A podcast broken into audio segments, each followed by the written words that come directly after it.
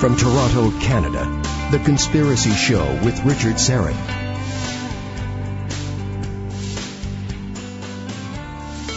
And welcome aboard. First order of business, always a pleasure to welcome a new affiliate, KGBR FM, Medford, Oregon, 92.7. And uh, just went on their website. First of all, uh, thanks for um, you know bringing me aboard. Delighted to be part of the KGBR FM or the Bridge family, I should say. And uh, went on their website First thing I went on, I noticed, of course, I'm very happy to be part of KGBR. They have the Rolling Stones prominently displayed on the homepage, a big Rolling Stones fan. And it's a thrill to be on an FM, an adult contemporary rock station. Because I'm kind of a classic rock guy, if you uh, didn't know that. Uh, but on the KGBR FM uh, homepage, they have a section or a page entitled The Moron Patrol. So I naturally gravitated towards that, clicked on that, and they feature a YouTube video of an inebriated gentleman riding a ride-a-mower. Uh, he's being uh, asked to stop the mower because he's obviously drunk by a police officer. He refuses, and then he's tasered. So that's the uh, the moron patrol at KGBR FM, Medford, Oregon. Tonight, episode six of our on again, off again a series on JFK. We call JFK Connecting the Dots. And if you don't know or haven't been following, every couple of months we hit you with a couple of uh, installments back to back this week, next week, with uh, James DiEugenio, our assassination researcher and the author of Destiny Betrayed, JFK, Cuba, and the Garrison case.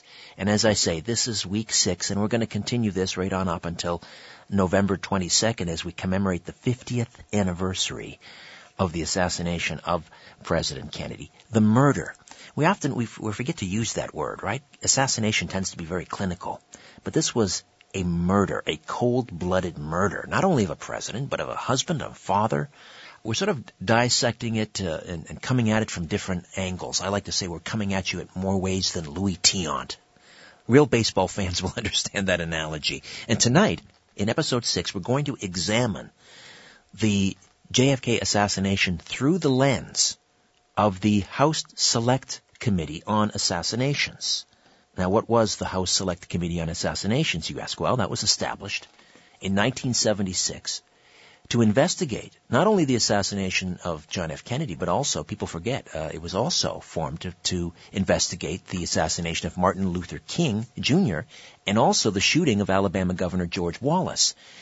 And the committee uh, did its work, investigated, and concluded in 1978, issued a final report and concluded, and people also forget this, it concluded that Kennedy was very likely assassinated as a result of a conspiracy, obviously in stark contrast to the work of the Warren Commission a decade earlier. However, as we are about to discover in this hour of the program, what started out with very high expectations and high hopes that this House Select Committee on Assassinations was going to do a thorough job, finally investigate it and, and look at the evidence, re-examined the autopsy. And of course, this committee came about largely because one year earlier, the Zapruder film was viewed by millions of Americans for the very first time. When people saw that, there was such a clamor and such an uproar. And a copy of that film fell into the hands of a U.S. representative, and he sort of took the bull by the horns and demanded or started a bill that eventually led to the House Select Committee on Assassinations. However, as we're about to discover, as I say, all those high expectations quickly uh, went away. And it's all detailed actually in chapter 15 of Destiny Betrayed, JFK Cuba and the Garrison case. James DiEugenio, welcome once again. How are you, my friend? Oh, not bad. Not bad. I, I should correct something though. It, it didn't investigate the Wallace shooting. It was only the Kennedy, John F. Kennedy and the Martin Luther King case. I didn't. The House okay. Select Committee. I stand corrected. My right. information had that it did. Anyway, in, in any regard, we're here to focus on JFK, obviously. And, right. and, right. uh, the, I mean, the chapter of your book really says it all. Blakey buries the case. In other words, all those high expectations quickly went away. First of all, let's talk about the formation. I mentioned, you know, the Zapruder film being aired on Geraldo Rivera's show in 75. Obviously very instrumental in, in getting that done. But there was a lot more to it Sure. That. Yes, absolutely that was clearly the biggest impetus. Okay, I, I, at least I believe so. But that was really, if you look at historically, you really couldn't ask for a much better time or milieu uh, to really, really reopen the Kennedy case, because you're absolutely correct. For the first time, the national audience saw the Zapruder film, which had an absolutely electric effect. All right, I'll never forget where I was, you know, watching that thing and how stunned I was when I saw it. But in addition to that, you also had number one, the aftermath of Watergate, okay, where people now were beginning to see, hmm, wow, conspiracies really do happen. All right. And people do try and cover them up. But also, and this is something that usually gets overlooked, in the aftermath of Watergate, there were a lot of people on the Watergate committee, like Howard Baker, who felt that the CIA had a lot more to do in Watergate than they cared to admit. And so that leftover residue started both the Pike Committee in the House and the Church Committee in the Senate. Okay? Now, for people who aren't old enough, I don't know, are you old enough to know what I'm talking about there? Just barely. Okay. those, that really, historically speaking, those two committees were the only time that the CIA and the FBI were really investigated by Congress. Okay? And if you can get the church committee volumes, very difficult to get, you'll see the, the only investigation ever done, you know, by the, of the intelligence community by Congress. Alright? And I should add one more thing. In 1975, when the church committee was beginning, there was also the revelation about the Oswald visiting the FBI office in Dallas. Now, if you don't know what I'm talking about there, supposedly sometime between November the 7th and November the 12th, Oswald visited the FBI headquarters in Dallas. The guy who was supposed to be handling his case file, Jim Hosty, wasn't there. So, Oswald supposedly left a note. Uh, I think two days after the assassination, after Oswald was killed, Gordon Shanklin, the chief agent in the Dallas office, uh, was told by his upper level management guys in Washington that the note needed to be destroyed. So obviously nobody knows what the note says. You know, and there's been various stories as to what it said. The most common story is that Oswald left a message saying that he, that Hosty better stop talking to his wife or he's going to blow up the FBI headquarters. I've never bought that story because if somebody actually left a note saying that, okay, why would the FBI destroy it? Number one. And number two, why wouldn't they interrogate Oswald? Making a threat to blow up a building with dozens of people in it? Exactly. Okay? Exactly. Yeah. So I've never really found that a very credible story. But we're never going to know what the real story was, you know, because in the, well, anyway, that story got out there for the first time. To set the stage, in 1974, there was something called the Rockefeller Commission, which was the forerunner to the Church Committee. The Rockefeller Commission did a very mini limited hangout in the Kennedy case. It had to be because David Belin was the chief counsel. So it ended up being a joke. Then you had the Church Committee, much better investigation, led by Senator Richard Schweiker and Senator Gary Hart. That's called Book 5 of the Senate Intelligence Committee, Performance of the Intelligence Agencies as far as the Warren Commission went. That was a really negative report about how the FBI and the CIA performed their functions in giving information to the Warren Commission. It was especially hard on the FBI. Did it not also sort of connect some dots in terms of the CIA's role in other assassinations? Oh well, no, that didn't do that, but the church committee itself did that. Yes, that's what I Because there's another book to the church committee which actually explores those assassination plots. In the larger sense, yes, it did. The church committee did do that. They investigated a lot of the plots that the CIA was involved in, you know, up up to that time. Like I said, you could hardly ask for a better atmosphere, you know, for a better season, you know, for a better time to really find out who killed John F. Kennedy. You literally had everything going for you. After the Zapruder film was shown, which I believe was in the summer of 1975, the accumulative effect of all these things was to let's go ahead and reinvestigate. And you specifically named the guy, Tom Downing. I don't think you said his name. I did. You said Virginia representative from Virginia. Right. Tom Downing got his own private screening of the Zapruder film. Through his son, by the way, at the law student at the University of Virginia. Okay, Groden showed him, Bob Groden showed him the Zapruder film. And Tom Downing was really kind of outraged when he saw this thing. So he then submitted a bill, and there was more than one bill, and it took him a long time. I mean, this guy deserves so much credit because, man, did he have to work to get this thing passed. And some of the speeches he made on the floor of Congress are really something to read today. I got to take a time out. We'll come back and we'll uh, we'll talk Right. about the the formation of the House Select Committee on Assassinations and the makeup, which is very interesting. Some of the uh, the, the the homicide prosecutors that were part of this. Back with more JFK Connecting the Dots, Episode Six, here on the Conspiracy Show.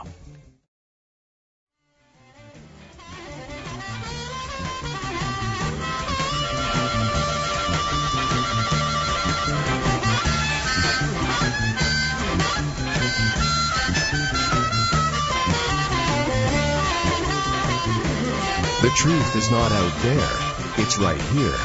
The Conspiracy Show with Richard Syrett. Welcome back. Episode 6 of our continuing series on uh, JFK Connecting the Dots with assassination researcher James DiEugenio, author of Destiny Betrayed, JFK, Cuba, and the Garrison Case. Quickly, Jim, tell people how they can get that book.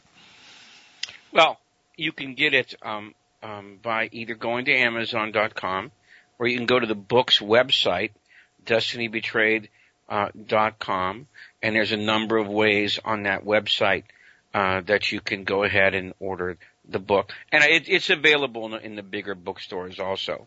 And But this is, those are the two best ways. And we should uh, point out this is uh, this is the second edition. The first one came out nearly uh, well, over 20 years ago, but there's Yeah, been so o- much. over 20 years ago, and uh, there's so much new material that's been declassified by the Assassinations Record Review Board. which came that I out of the decided, which was one of the things that came out of the H, the HSCA, did it not? The Assassination No, no, Record the Review? ARB originated with Oliver Stone's movie.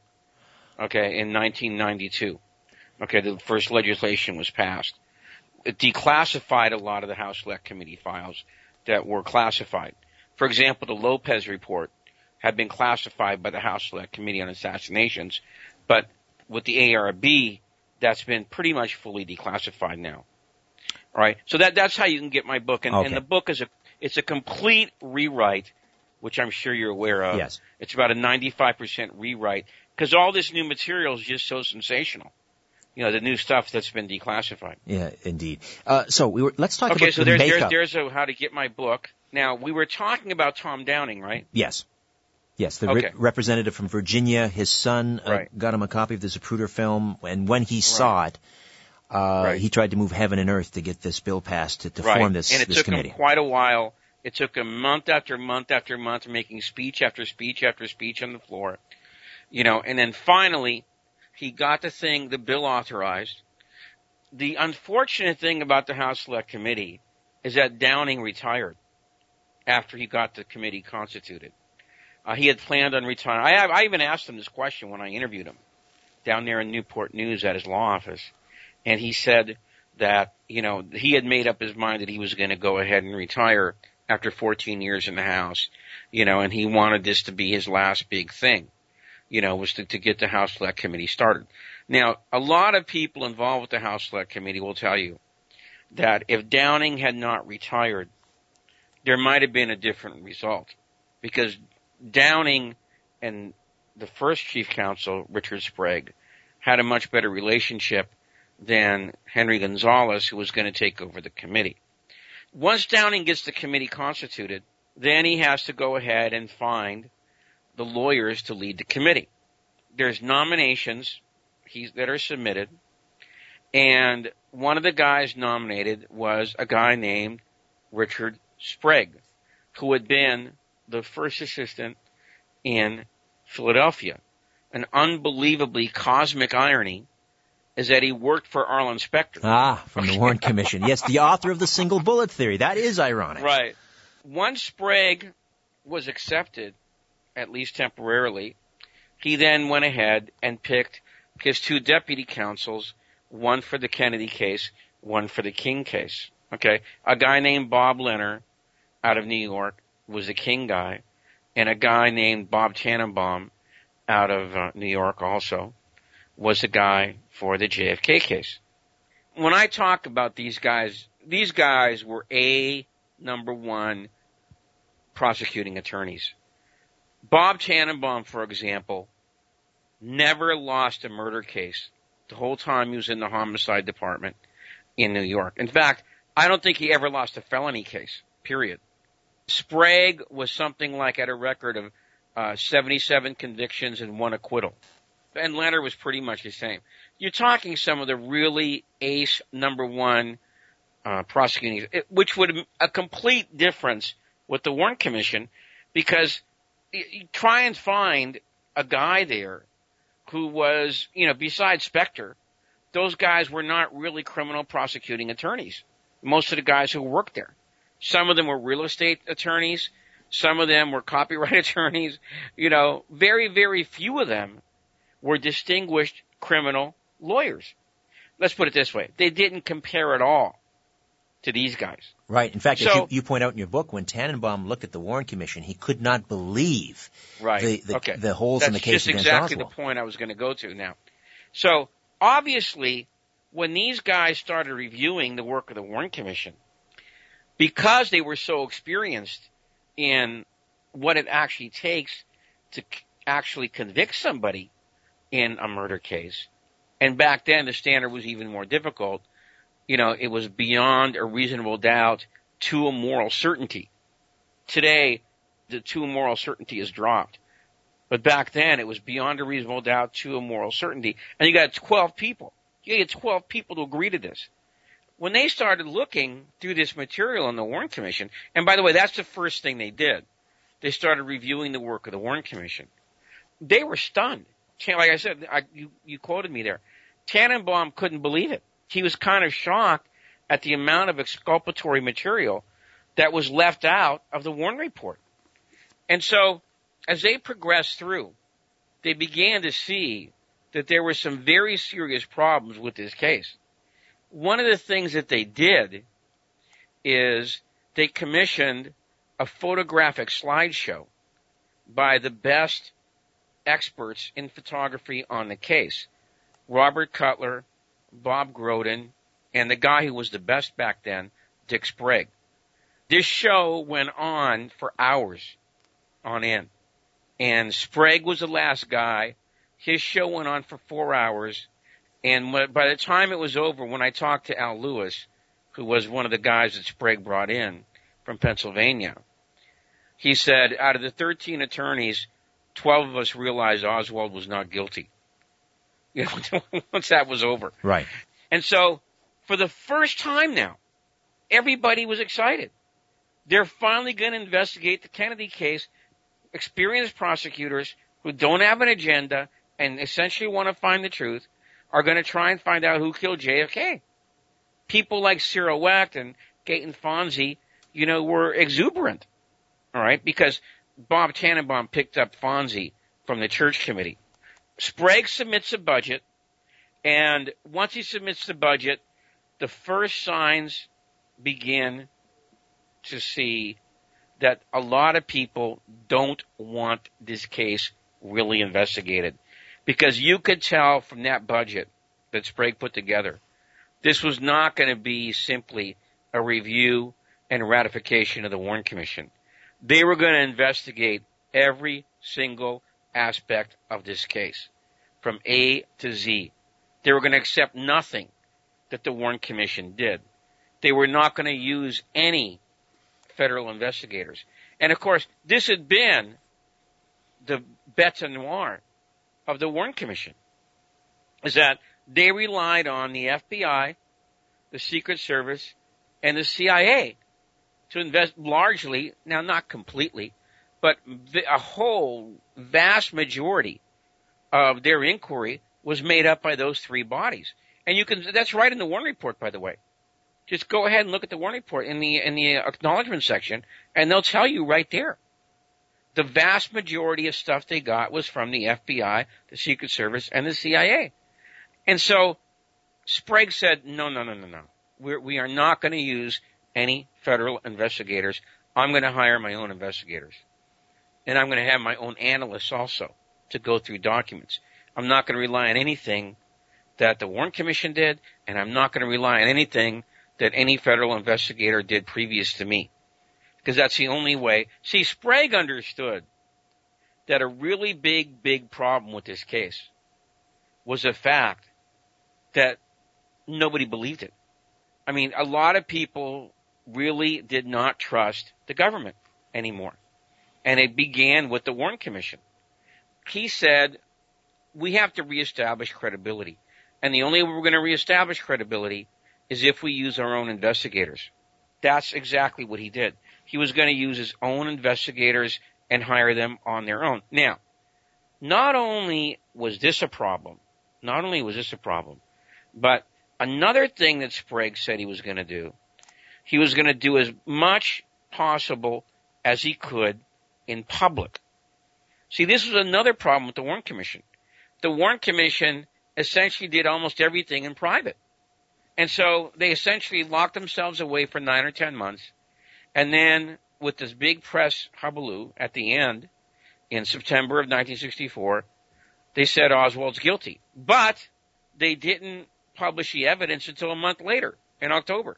This is another problem that Sprague understood. You know, we have to be open with the public.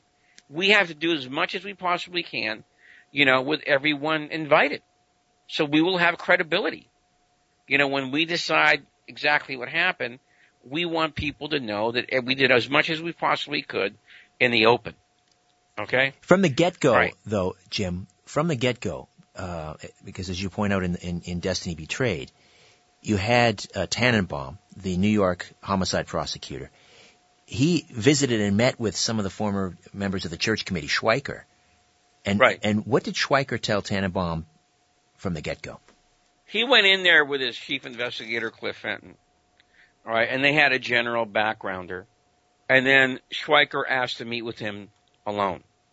So Fenton left, and it was just Tanenbaum and Schweiker. And Schweiker turned over the file on Maurice Bishop that they had done for the church committee. And he said, once you read this, you'll understand the CIA killed President Kennedy. And Tanenbaum told me that this really impressed him because Schweiker, well, let's put it this way. Schweiker was sort of the downing of the Senate on the Kennedy case. He was a guy who had really, really done a lot of work, even more than Gary Hart. And he really knew what the heck he was talking about. And he was a Republican on top of that. Right, right. right so he didn't have any political partisanship. You know, there was no axe to grind.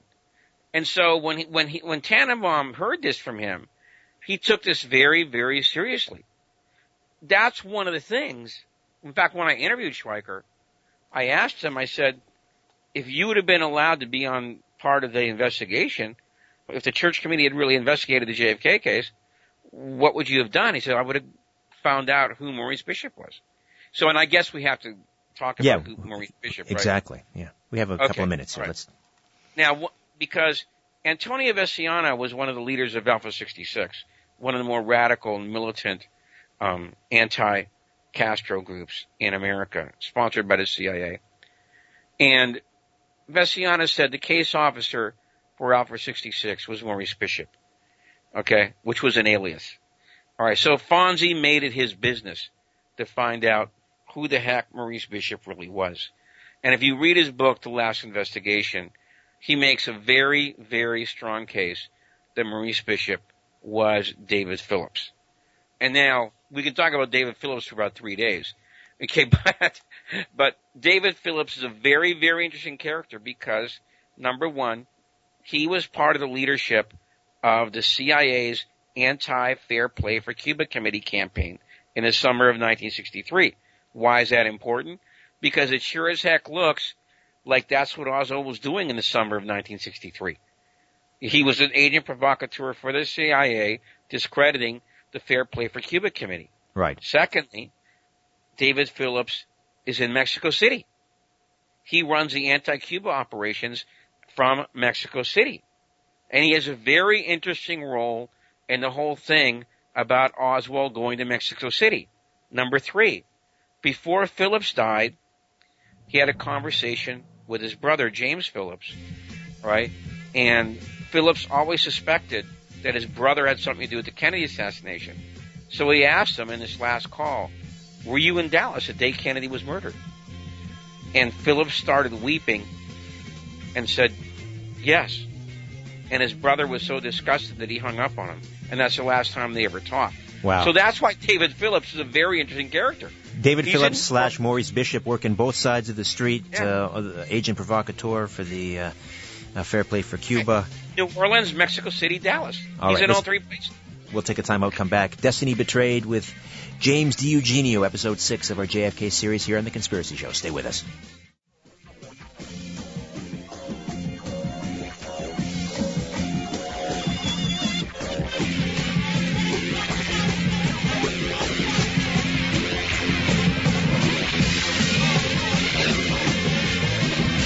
Don't be afraid of the dark.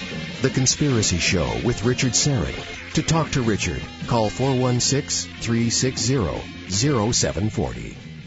Welcome back. James DiEugenio stays with us, author of Destiny Betrayed, as we uh, look at the Kennedy assassination through the lens of the House Select Committee on Assassinations. Uh, again, uh, this committee formed, uh, you know, there was, there was great uh, promise uh, and, and optimism that this committee, with its top-notch uh, prosecutors, was going to really get to the bottom of the Kennedy assassination. And uh, obviously, we're skipping ahead. There's you know far more details, and people can can can get the book and, and discover this. But I want to talk about uh, uh, how this thing began to unravel and this concerted media campaign to derail the whole process and and get rid of um, guys like Sprague. How did, why, why, what was going on there? Well, there was there was no doubt that that's the, and as you can see in my book, that's that the the overwhelming evidence was that the media, you know, along with certain parts of the intelligence agencies, you know, who used some of their assets in Congress to attack the committee, you know, this was the combination that eventually uh, caused the unraveling of the initial stage of the House Select Committee on Assassinations. Don't think there's any question about that today. All right. Now, what do I what do I mean by that?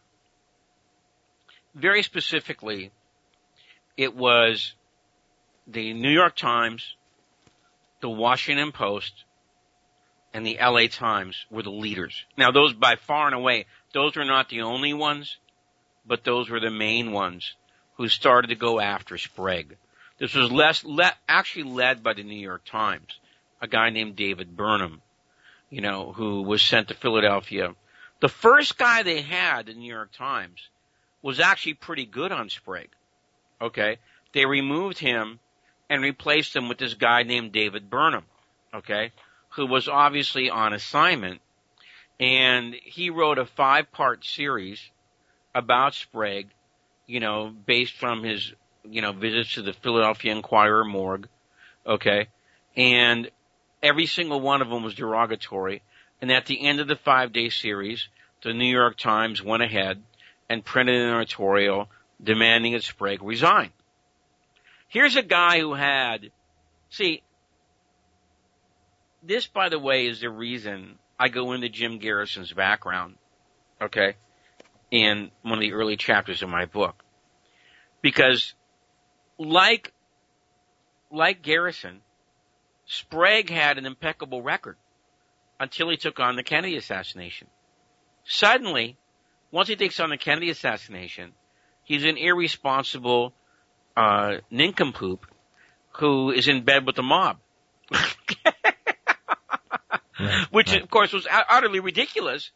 Okay? But they were trying to create a controversy around him. Okay? In other words, they were trying to polarize opinion. And this is a recurrent CIA tactic, of course.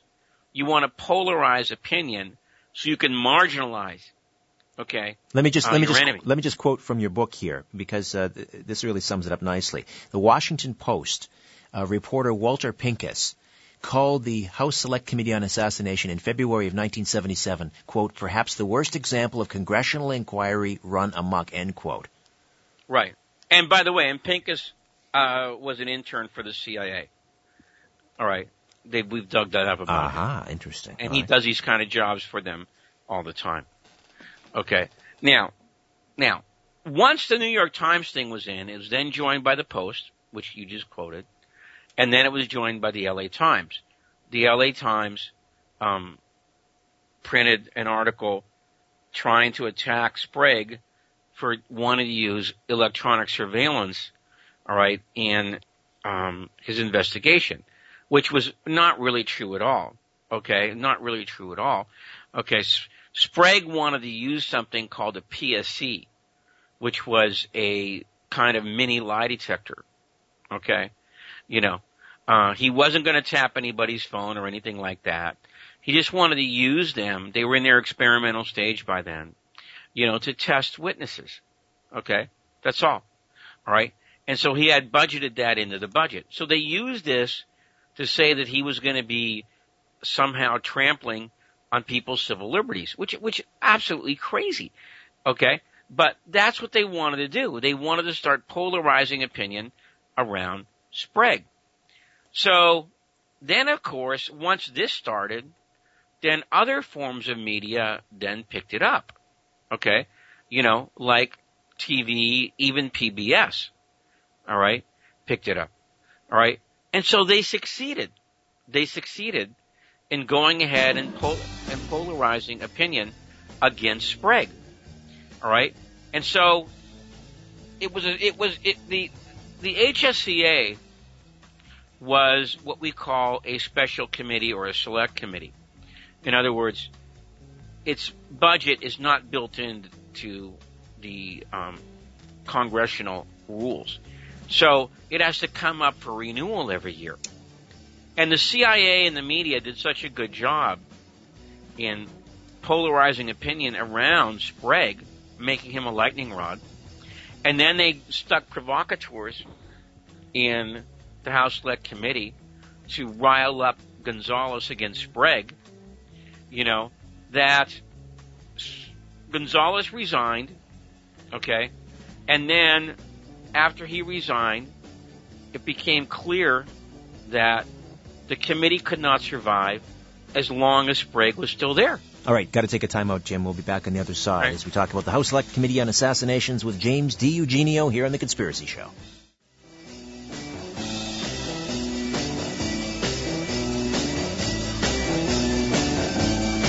You want the truth? You can handle the truth. The Conspiracy Show with Richard Syrett. Welcome back. Last segment uh, of the evening with James DiEugenio, author of Destiny Betrayed, JFK, Cuba, and the Garrison Case. Tonight we're examining the work of the U.S. Uh, Select Committee on Assassinations. And uh, I, I want to jump ahead here. We don't have a lot of time, but um, uh, Sprague eventually resigns in, I think, 1977.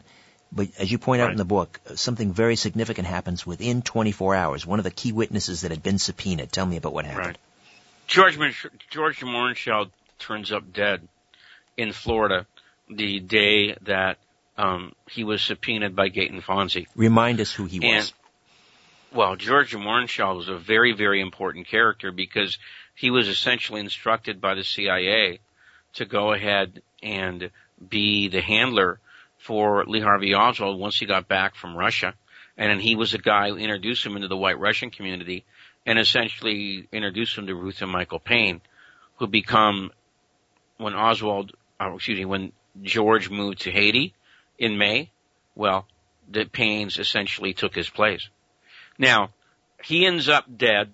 There's no real in- investigation by the House Select Committee. And obviously, if that, if Sprague would have been in charge, there, because the DA down there said I was kept on waiting for the House Select Committee to send down an investigator, and nobody came down. Okay? They should have been all over that case, because as I wrote in my book, the death of de Mohrenschildt is very, very, very suspect for a lot of different reasons. So anyway, once he leaves, Tanenbaum, first Tanenbaum, and then Al Lewis, then become the interim leaders.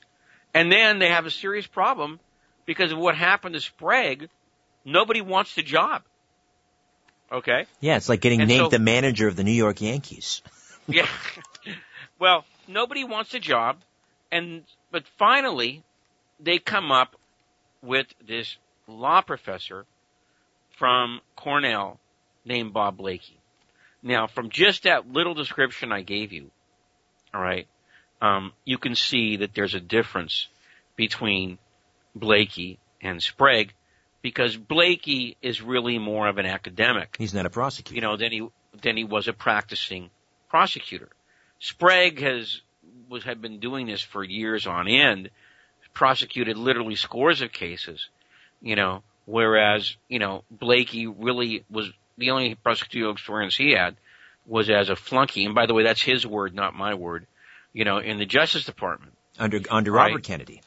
under Bobby Kennedy, right? Okay, and so, so now Blakey comes in, and as I write in the book, the thing to understand about Blakey is he reversed a lot of the policies Sprague had. Okay, number one, he did not do everything out in the open. Uh, he called a press conference to announce that there wouldn't be any more press conferences. He did not rework all of the things at the Warren. In fact, what's really shocking is when you study the work of the House Select Committee, is they accept so much of what the Warren Commission wrote in the Warren Report. For example, they never questioned really the whole concept of the crime scene on the sixth floor. If you read what they say, you know, they go with the so-called rifle that, which we discussed, okay, which is very questionable. They go with the so-called three shells found at the scene. They go with the whole second floor encounter between Marrion Baker and Oswald in the second floor lunchroom. And they go with Oswald leaving and, and the whole taxi cab and bus thing. Okay. Which is all very, and they have, uh, they have Oswald shooting Tippit. Okay. So they went with all of this stuff. Okay. Which d- demanded the utmost scrutiny. All right. And then to, what made it even worse is that, see, one of the things Sprague and Tanenbaum were going to do is they were not going to do any deals with the FBI or CIA. All right. In fact, the CIA made They- it pretty clear they weren't going to cooperate with them. Right. Okay. And so they were going to actually go to court. All right. To get access to the files without any preconditions. All right. Well, Blakey made a deal with the FBI and the CIA that he would have access, but they would have ultimate veto power. Which, what that meant was this. Say, for example, Eddie Lopez and Dan Hardway are investigating Mexico City. The CIA gives them access to all these files. And, and they did, by the way. At least most of them. Alright? And so they write this incredible report. One of the greatest reports I've ever seen about the inner workings of the CIA. Well, here was the problem. When it came time to publish a report as part of the House Select Committee volumes, the CIA had veto power over what was going to go into the report published and what was not going to go into the report. So Eddie told me, Jim, you know why the report was not part of the volumes? And I said, no, not really. And he said, because we, me, Dan, a lawyer from the staff, and Blakey met with four CIA guys to go over the report page by page. It took us something like eight hours to get through the first two paragraphs. So after the first day, you know, Blakey's essentially threw in the towel and because the report is 300 pages long. In other words, they would have been there for over a year. Okay, going, right, right. Going through the report. Well, so it, it seems like like where Sprague and Tanenbaum, uh, you know, maybe because of what they heard from Schweiker, were were intent on sort of focusing on maybe the role of the CIA and and the FBI, whereas for whatever reason, and you tell me, Blakey wanted to totally switch courses and and, and look at the mob as maybe maybe being the perps behind this. Right. See, Gaeton Fonzi actually told me this. He said, Jim, from the first day, the very took when he took over, you know, that's what he was concerned with. How can we tie the mafia into this?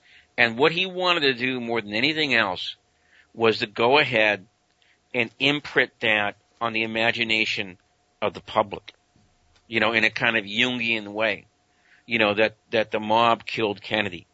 And he said it got worse and worse as more and more evidence turned up that the CIA was actually behind it. It got worse and worse as time went on.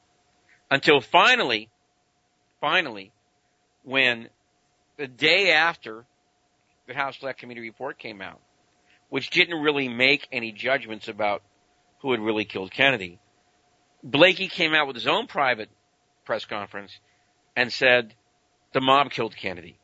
And then he went ahead and wrote this book, okay, with Dick Billings, who was the uh, staff writer for the House Select Committee, in which they called the plot to kill the president, later reissued as Fatal Hour, in which they said the mob killed Kennedy, which almost nobody agrees with today.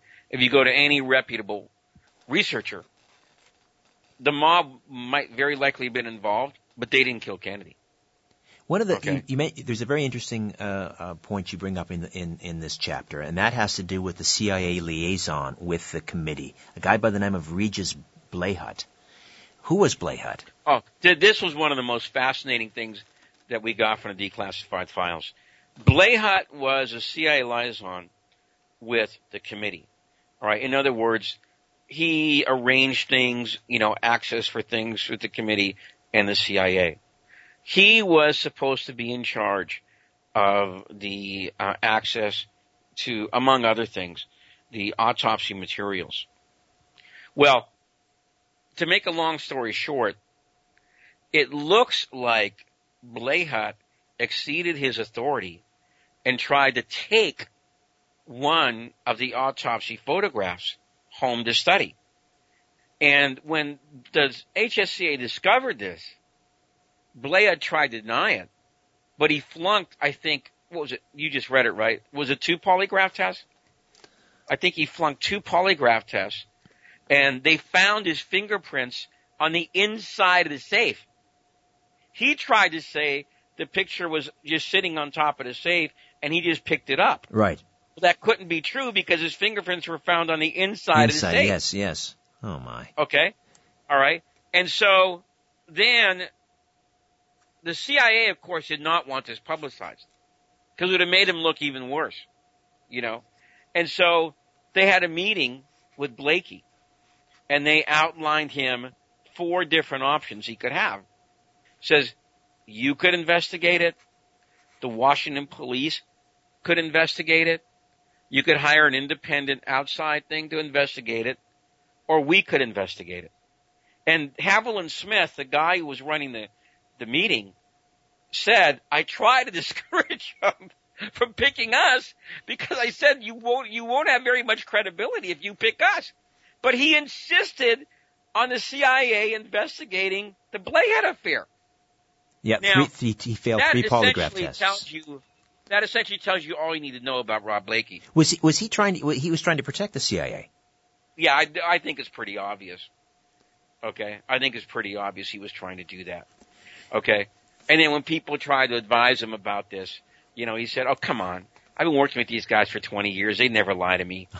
he really said that. Oh he really said that. That I mean, it okay, totally shifted the focus, didn't it? It totally shifted the focus yeah. of of the um, House Select Committees on Assassinations work. They were they were. Do you think had Sprague and Tanenbaum uh, continued along the road they were going, I mean, what, what do you think would have happened?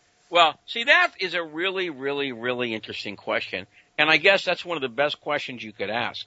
Okay? What would have happened if Sprague and Tanenbaum were allowed to actually go ahead and continue? Let's put it this way. With what I know about this case today and what I know about Sprague and Tanenbaum, they would have eventually somehow, some way, they would have found a way to blow up that committee because simply Sprague and Tanenbaum were incorruptible. They would have eventually got to the bottom of things. And I don't think the CIA and I don't think the media and I don't think Washington would have let that happen. I, you know, I, I hate to say that. I really do. But if you learn something about this case, that's what you learn. You know, it's like what that thing you begin your show with from that movie, A Few Good Men. What's that great line? Oh, you can't handle the truth. Yeah, right. Well, see, this country can't handle the truth about the Kennedy assassination. Okay, it's only through shows like yours and several others that they actually get the full airing of the facts. This country can't handle the truth about the JFK case. You know. So, Jim, uh, from here, do you want to do you want to spend some time talking about Garrison? In the in the next episode, oh, we haven't done that yet. We have not. I mean, I know it's sort of we, as I say, we're coming oh, it from saving different the perspectives. best for last. was that it? Was that the strategy? You were saving the best for last? Well, I just, you know, rather than doing it in a, in a sort of a linear fashion necessarily, we're sort of, you know, we're we're. No, you jumped around the book. We did, but Yeah. I, I, I, I think we should talk about Garrison. Why don't we do that the next time? Okay. Okay, fine. All right. Thank you, Jim. We'll talk next. Uh, well, maybe we'll uh, we'll pick it up uh, later in September. All right, that's fine. James DiEugenio, Destiny Betrayed, JFK Cuba, and the Garrison case.